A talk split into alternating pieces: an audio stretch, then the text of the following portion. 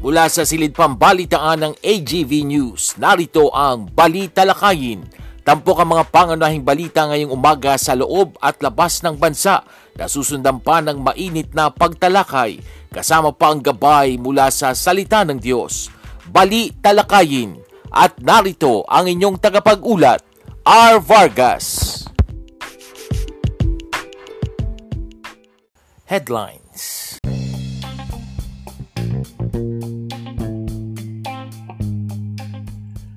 Sa ulo ng mga balita, Typhoon Mawar lumalakas, inaasahang papasok sa Philippine Area of Responsibility ngayong weekend. Mga lokal na pamahalaan sa Metro Manila naghahanda na rin sa maaring epekto ng Super Typhoon Mawar. Mababang kapulungan ng Kongreso natapos na ang 31 priority bills ng LEDAC. Mga bagong parusa laban kay Teves pinag-aaralan ng Kamara mga hacker ng China umaatake sa kritikal na infrastruktura ng Amerika ayon sa Microsoft. At pinakamatandang aso sa buong mundo nagdiwang ng kanyang 31st birthday.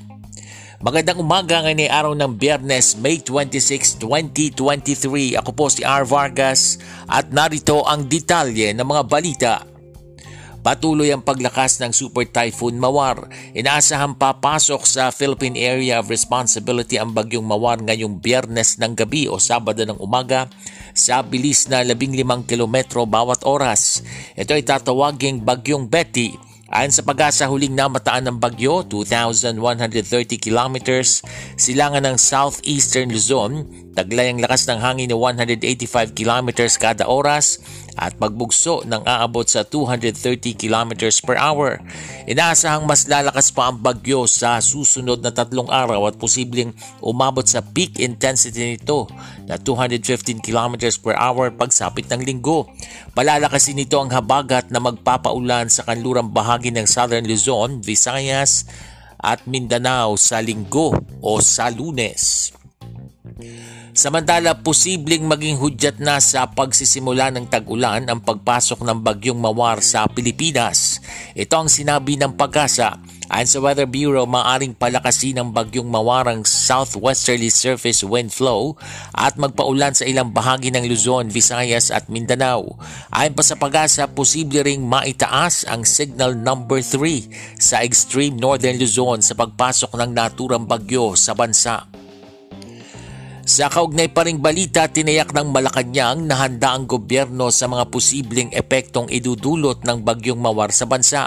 Ayon kay Office of Civil Defense Assistant Secretary Rafi Alejandro IV, binabantayan ng OCD at ng mga regional office nito ang sitwasyon sa pakikipag-ugnayan sa National Disaster Risk Reduction and Management Council o NDRRMC at iba pang kaukulang ahensya ng gobyerno. Sinabi pa ni Alejandro na una nang inalerto ng OCD ang mga local government units sa eastern seaboard ng bansa na posibleng maapektuhan ng bagyo. Bagamat batay sa kasalukuyang forecast, hindi inaasahang lalabas ang bagyo at walang direktang epekto sa weather system ng bansa, iginit ng mga opisyal na maaring hilahin o palakasin ni Mawar ang habagat na nagdadala ng malakas na hangin at malakas na pag-ulan dahil dito. Inaasahang matutukoy ng OCD ang mga LGU na nasa panganib at ipatupad ang mga kaukulang protocol.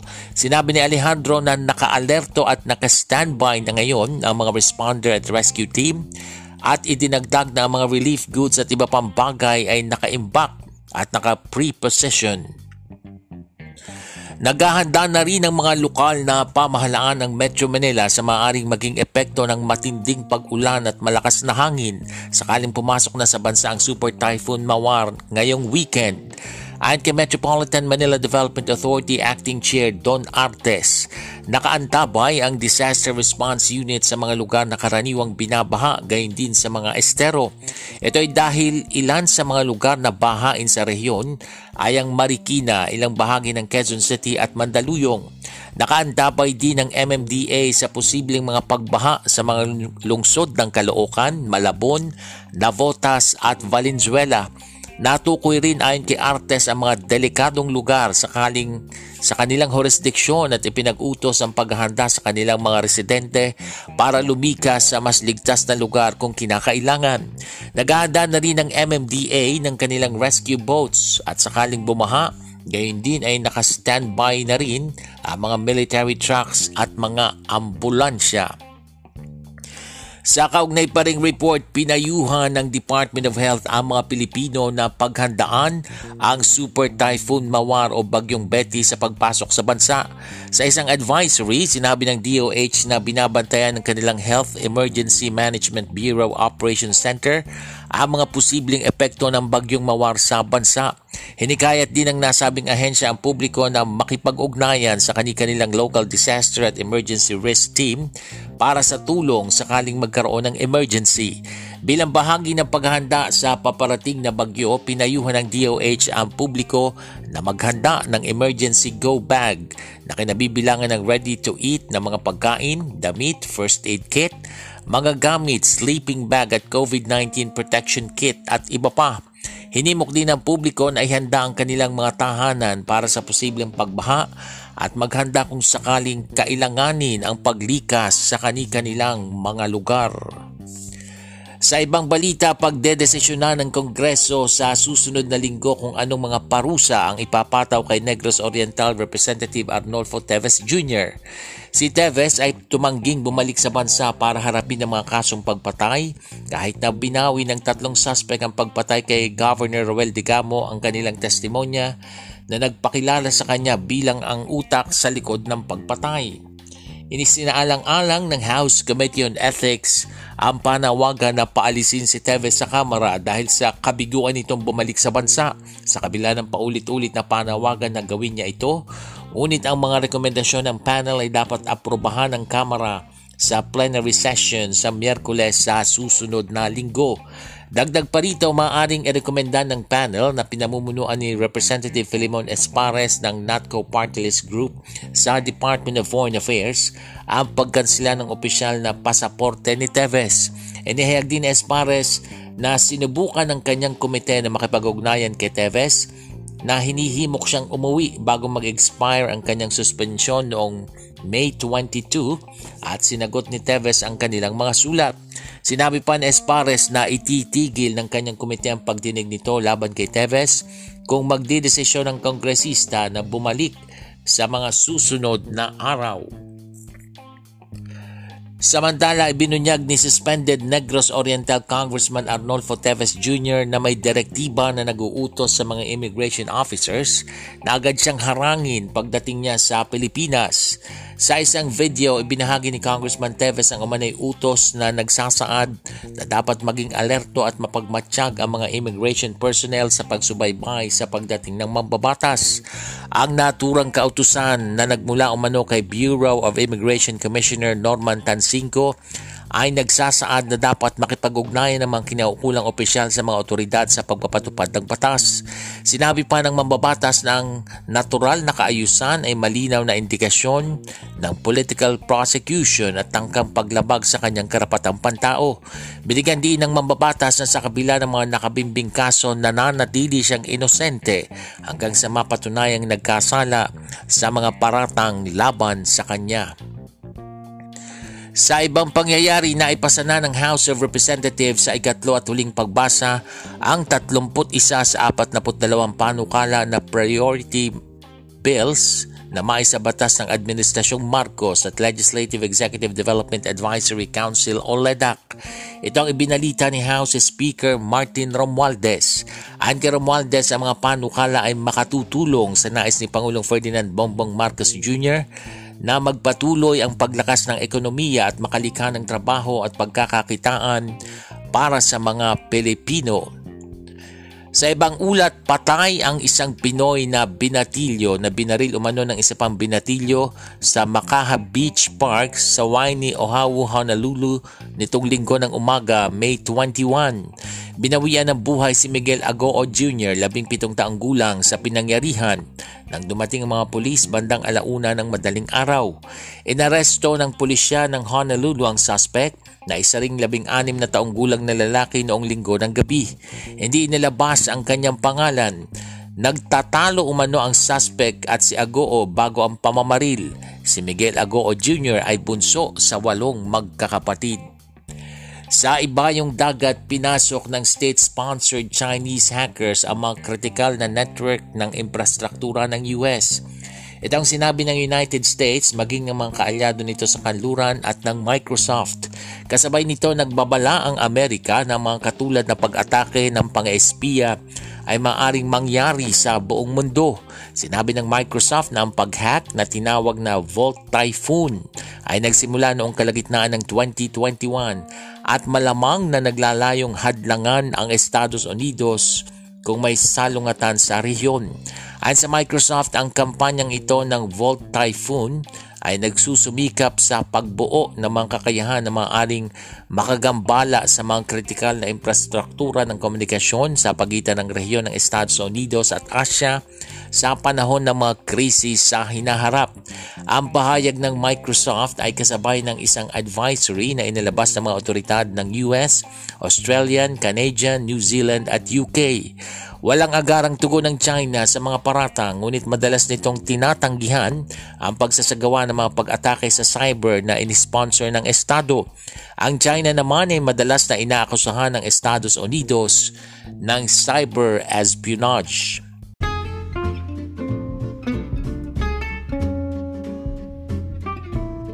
Balitang cute!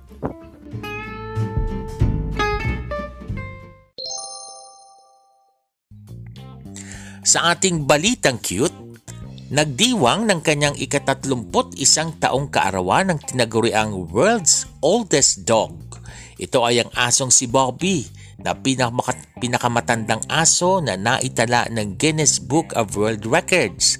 Si Bobby ay isang Rafeiro do Alentejo o isang breed ng Portuguese na aso. Ang birthday party ni Bobby ay ginanap sa village ng Conqueros sa bansang Portugal na dinaluhan ng mahigit isang daang mga tao. Ayon sa kanyang amo, abait talaga palang likas na sa pamilya ni Bobby ang umabot ang buhay ng ilang taon dahil ang nanay nito ay umabot ng 18 years ang buhay.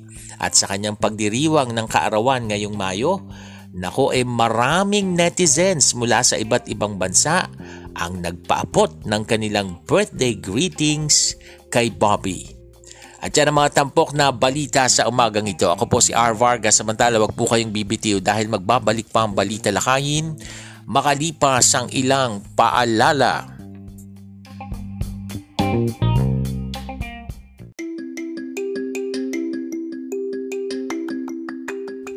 Ngayong laganap ang hawaan at tumarami na naman ang nagpopositibo pinapaalalahanan ng lahat na huwag maging kampante sa banta ng COVID-19. Dapat nating ipagpatuloy ang tamang pagsunod sa minimum public health standards at laging magsuot ng face mask, mag-physical distancing, at maghugas ng kamay. Sa oras na makaramdam ng simptomas, agad na mag-isolate at magpa-test. Agad ding magpabakuna upang makakuha ng dagdag na proteksyon laban sa COVID-19. Paalalang hatid ng programang ito.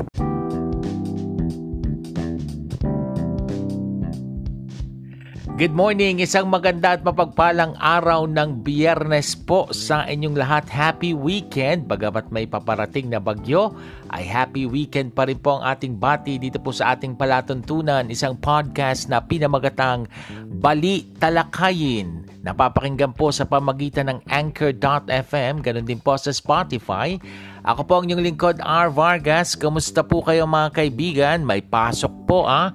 Magamat may paparating na bagyo, although siguro yung ibang ano, wala pa tayong na-monitor kung merong mga walang pasok na lugar, lalo na doon sa mga tatamaan. Pero mamayang gabi pa naman, paparating itong uh, super typhoon na uh, Mawar o tatawaging bagyong Betty pagpasok dito sa Philippine Area of Responsibility.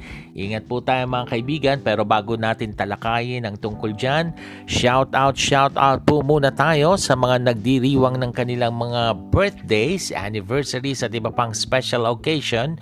Happy happy birthday po sa inyo, manatili pong ligtas at uh, meron tayong sama ng panahon na paparating at ganoon din po Shout out at happy listening sa lahat ng ating mga masugid na taga-subaybay, taga-pakinig ng ating podcast na Balita Lakayin, hindi man dito sa Pilipinas o hindi lang dito sa Pilipinas, kundi sa iba't ibang parte po ng mundo dahil tayo ay online. So kung meron po kayong mga kasamahan dyan, kaibigan, kamag-anak sa ibang bansa, pwede nyo rin pong i-share yung link ng ating uh, programa na Balita Lakayin upang makapakinig din sila ng ating uh, podcast at uh, magkaroon ng uh, mga impormasyon at uh, mga inspirasyon sa ating mga tinatalakay dito sa ating palatuntunan. Samantala mga kaibigan ha, ito nga po yung sinasabi ko kanina, may paparating na bagyo ito yung Typhoon Mawar na talaga namang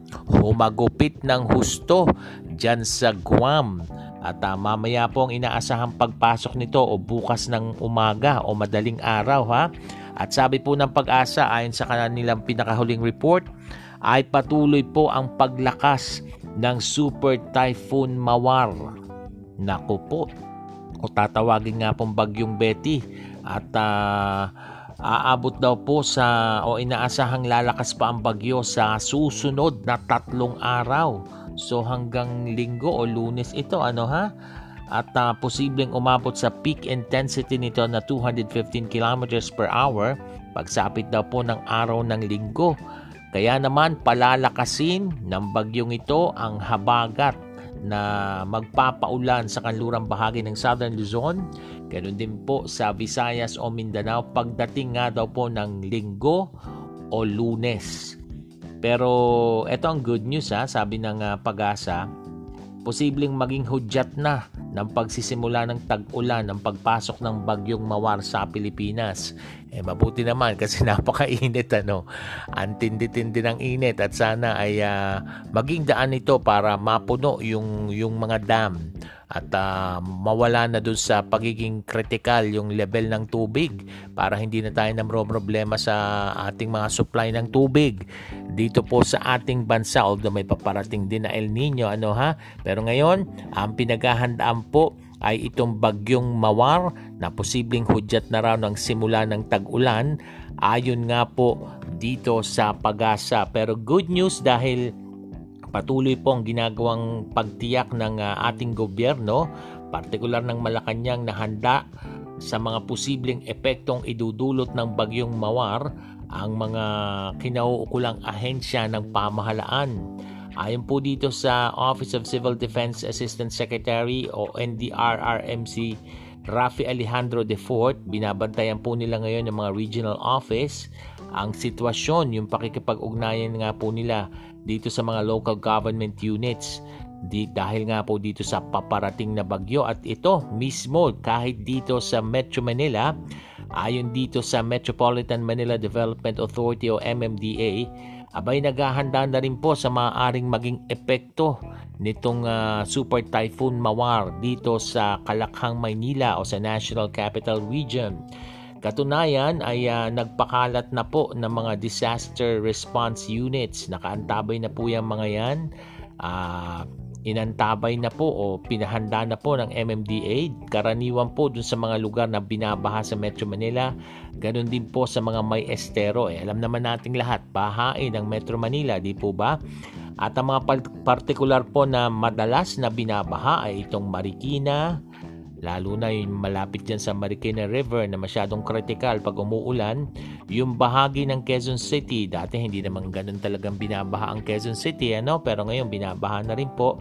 Ganon din yung Mandaluyong, syempre Caloocan at itong Malabon, Navotas at Valenzuela. Natira kami dyan sa Valenzuela ay talaga naman po bahain po ang lugar na yan mga kaibigan. At natukoy na rin po yung mga delikadong lugar sa kanilang mga jurisdiction at ipinag-utos yung paghahanda. Maging ang uh, Department of Health inibok ang publiko na paghandaan ang Super Typhoon Mawar. Dahil uh, syempre nga naman ha, para maiiwas sa sakit ang taong bayan. Pag ganyan po kasing maulan eh talagang uh, mas prone sa sakit ang mga tao at lalo na't mabababad ka sa baha o mabababad ka sa pagkabasa mismo ng tubig ulan o kung ikaw ay nasa evacuation center dahil nagsilikas nga dahil sa matinding ulan, pwedeng iba-iba kayong tao doon, magkahawa-hawaan kayo, abay delikado po. So paghandaan mga kaibigan. Pero ano ba yung mga dapat nating gawing paghahanda kapag meron pong bagyo mga kaibigan?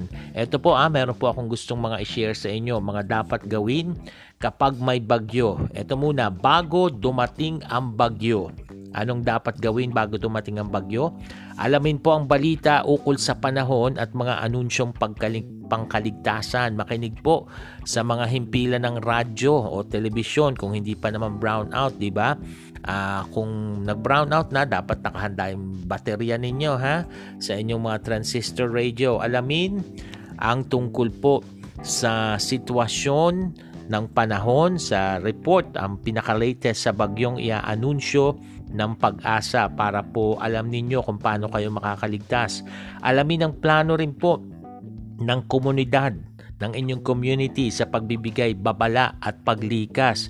Baka naman nagpapalikas na wala kang kaalam-alam, nagsosolo ka dun sa sa kwarto ninyo at uh, nakikinig ng kung ano man sa internet ano ha sa iyong cellphone, wala kang kaalam-alam na ayan, nagpapalikas na pala. So alamin po ninyo ang plano ng inyong komunidad, makipag-ugnayan sa barangay kung kailangan bang lilikas o hindi. Suriin po ang bahay at kumpunihin ang mga mahina o sirang bahagi nito. Siguraduhin may sapat na imbak ng tubig mga kaibigan. Siguraduhin din po na meron kayong load at fully charged ang mga batteries ng inyong mga cellphone. Importante po yan. Nako, magandang paalala to para sa amin. Kailangan eh mag-charge na kami ng aming mga cellphone. Tayo pong lahat mga kaibigan. Dahil mamayang gabi na po inaasahan paparating yung bagyo.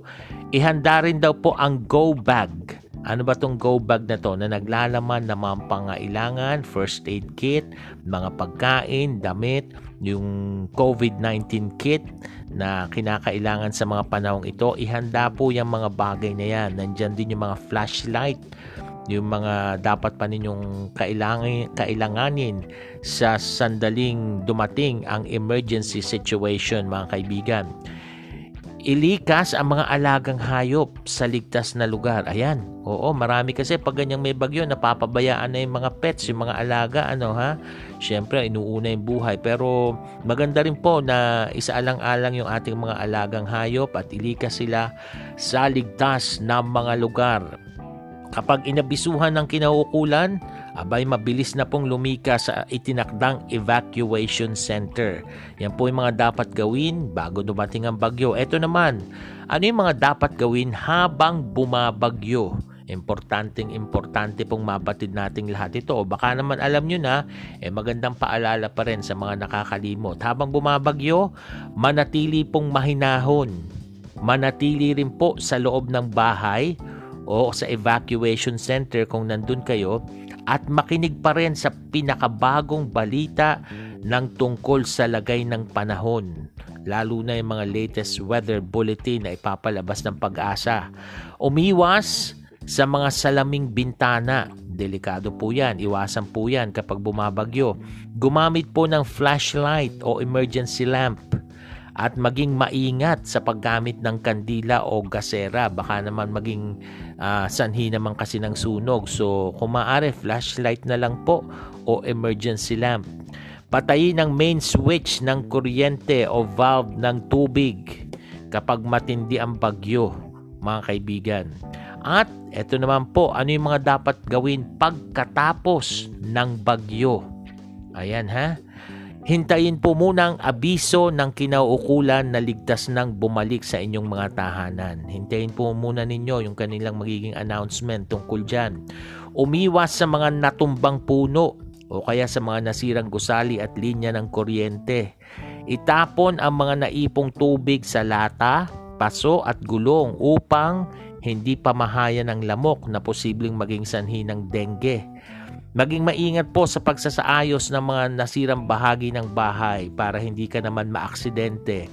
Siguraduhin walang basa o nakababad na tubig sa outlet o kaya po sa kagamitan bago buksan ang kuryente. Delikado po yan. So siguraduhin walang basa at tuyo ang inyong mga paligid o ang mga outlet para hindi kayo makuryente. Huwag gumala upang hindi maabala ang emergency services. So yan po yung mga dapat gawin na paghahanda kapag may bagyo. Nandiyan na yung bago dumating ang bagyo, yung habang bumabagyo at pagkatapos bumagyo mga kaibigan. Ingat po tayo sa mga pangyayaring yan. At uh, again, mamaya o bukas po ang inaasahang uh, pag uh, tama pagpasok sa bansa nitong uh, Super Typhoon Mawar na tatawaging Bagyong Betty. Samantala mga kaibigan, sa ibang issue ay good news ito ah, naipasa na ng uh, Kamara de Representantes o House of Representatives. Ito yung mababang kapulungan ng Kongreso. Sa third and final reading, itong pong 31 priority bills ng Administrasyong Marcos at uh, Legislative Executive Development Advisory Council o LEDAC. At uh, ang maganda po niyan, Ibig sabihin, eh, malapit nang maisabatas. Siyempre naman, itong mga batas na ito ay uh, para sa kabatiran ng mga mamamayan, eh para makatulong sa atin, para tayo ang magbenepisyo, ano ha? So, sana nga eh, hindi pa naman siya batas, paano kala pa lang, sa kongreso pa lang, dadaan pa rin yan sa sa Senado at uh, magkakaroon pa ng BICAM pag nagkasundo sa BICAM tsaka po pipirmahan ng ating presidente bilang isang batas. Abangan po natin kung ano yung mga 31st o 31 uh, priority bills na yan mga kaibigan. Samantala, ito delikado ito ha yung China, mga hacker ng China, abay umaatake daw ah sa mga critical na network ng uh, infrastructure ng Amerika. Sinabi po mismo ito ng US, ganun din ang kanilang mga kaalyado at ng uh, Microsoft. Delikado ito ha, kaya naman po nagbababala ang Amerika ng mga katulad na pag-atake ng pang-espiya ay maaari din daw po posibleng mangyari hindi lang sa kanila kundi sa buong mundo.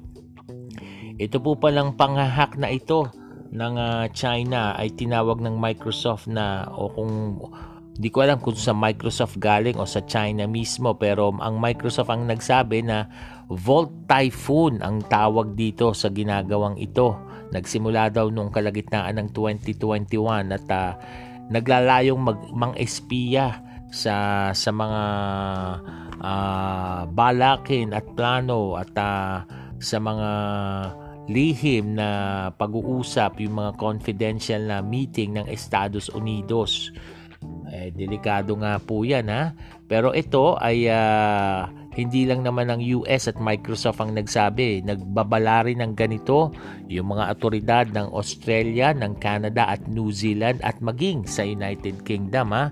Pero syempre naman ito ay uh, itatanggi Tinatanggal po ng China itong mga bagay nito. Ano ba naman dapat asahan natin? Pare-pareho mga superpowers ito, pero pag ganyang nagkakabistuhan, eh may mga tumatanggi, ano ha? Pangkaraniwang nangyayari ang ganyan, ha?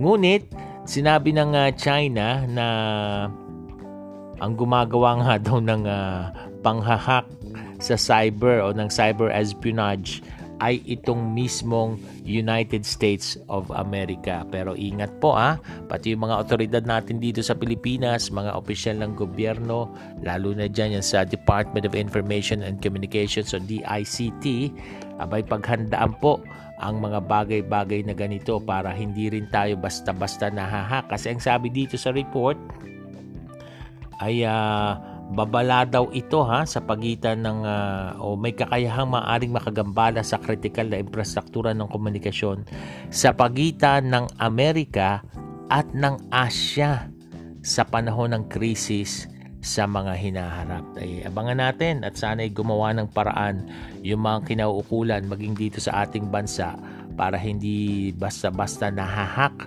yung ating mga system dito, yung ating mga computer system dito po sa ating bansa.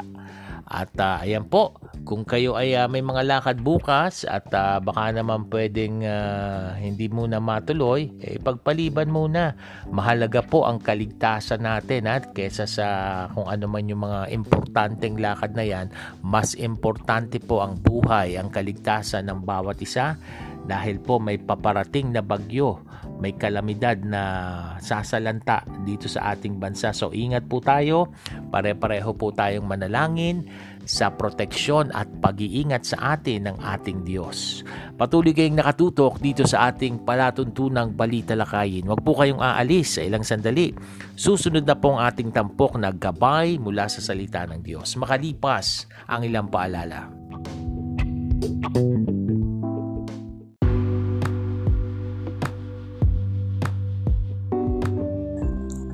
Kayo'y nakikinig sa Balita Lakayin, isang podcast na sumasayang papawid sa pamagitan ng Anchor.fm at Spotify.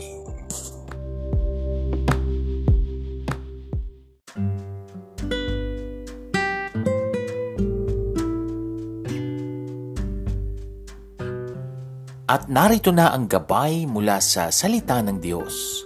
Tampok ang pagbubulay-bulay sa kanyang salita.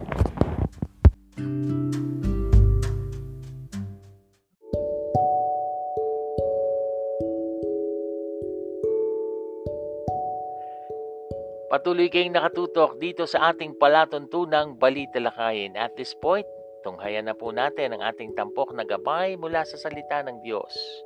Ang sabi po sa James chapter 1 verse 2, Consider it pure joy whenever you face trials of many kinds. Nasa gitna ka ba ng matinding pagsubok at problema ngayon sa buhay? Meron ka bang mga karamdaman, pain, at mga discomfort sa iyong katawan? Marami ba kayong bayarin at utang at hindi mo alam kung saan kukunin ang pambayad dahil kapos na kapos ang budget ninyo? Ang sabi ng binasa natin sa James chapter 1 verse 2 kanina, Consider it pure joy whenever you face trials of many kinds. Parang ang hirap po na pag ganyang nahihirapan ka tapos consider it pure joy. Pero yun po ang sinasabi ng salita ng Diyos. Meron ngang kasabihan na life is 10% what happens to us and 90% how we react to it. Narinig ko rin sa isang Christian counselor na ang sabi, Today, ngayong araw na ito, kahit maraming problema, pipiliin ko pa ring maging masaya dahil ito ang araw na ginawa ng Diyos at dahil ako ay anak ng kataas-taasang hari ng mga hari. Tayo po ay manalangin. Yes, Lord, help us to consider it pure joy ang mga dinaranas naming problema, at pagsubok sa buhay. Hindi namin kaya pero sa tulong mo, makakaya namin na magkaroon kami ng kagalakan sa mga problema at pagsubok na ito. Ganon din po ang aming mga tagapakinig. Sa pangalan ng aming Panginoong Heso Kristo, Amen. Diyan na po nagtatapos ang ating programang Balita Lakayin. Muli niyo po kaming subaybayan. Sa susunod natin pagsasayang papawid, ako po si R. Vargas. Pagpalain po tayong lahat ng ating Diyos. This podcast program is open for advertisements and commercials, for blogs and announcements of your upcoming events, and even for political ads at a very low rate. Avail now of this promo you may contact 0920-745-8869 for details or send your queries to arvargas0521 at gmail.com.